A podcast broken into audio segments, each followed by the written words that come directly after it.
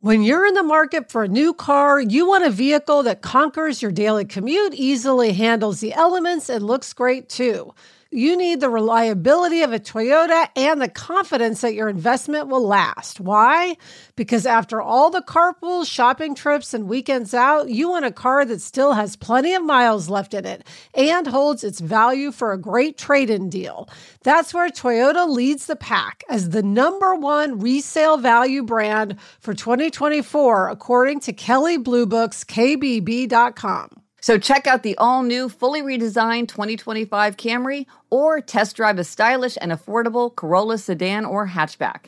And remember, when you choose Toyota, you're not just buying a car for today, you're investing in trade in value for tomorrow. Visit buyatoyota.com, the official website for deals, for more.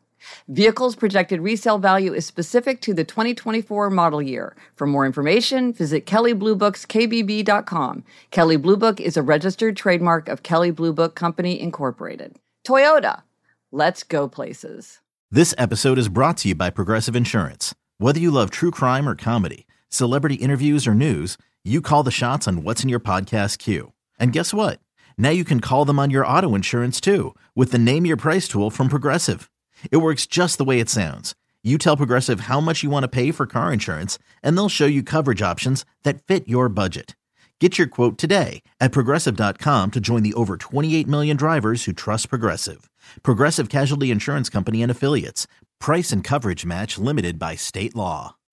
I'm Gretchen Rubin, and this is A Little Happier. One of the most challenging things in life, I find, is that it's hard to remember to try to see things from other people's perspectives. We're all locked into our own point of view. We're so focused on our world, our activities, our beliefs, that it's hard to remember that other people can see things differently. I heard a hilarious example of this phenomenon the other day. I was with a group of people and we were all talking about a meeting that we all needed to attend here in New York City. It was a big meeting with people from all over the area, people coming from Brooklyn, Manhattan, New Jersey, and so on. And a friend turned to me and said, I don't understand why they scheduled a meeting to take place where it's supposed to happen. It's so inconvenient. Why not pick a place that's easier to get to? Well, I didn't say anything, but I was thinking, why do you say it's inconvenient? It's inconvenient for you, but it's probably very convenient for some other people. It's so easy in big things and small to assume that people see the world the same way we do. But even when we're coming together, we're all coming from different places.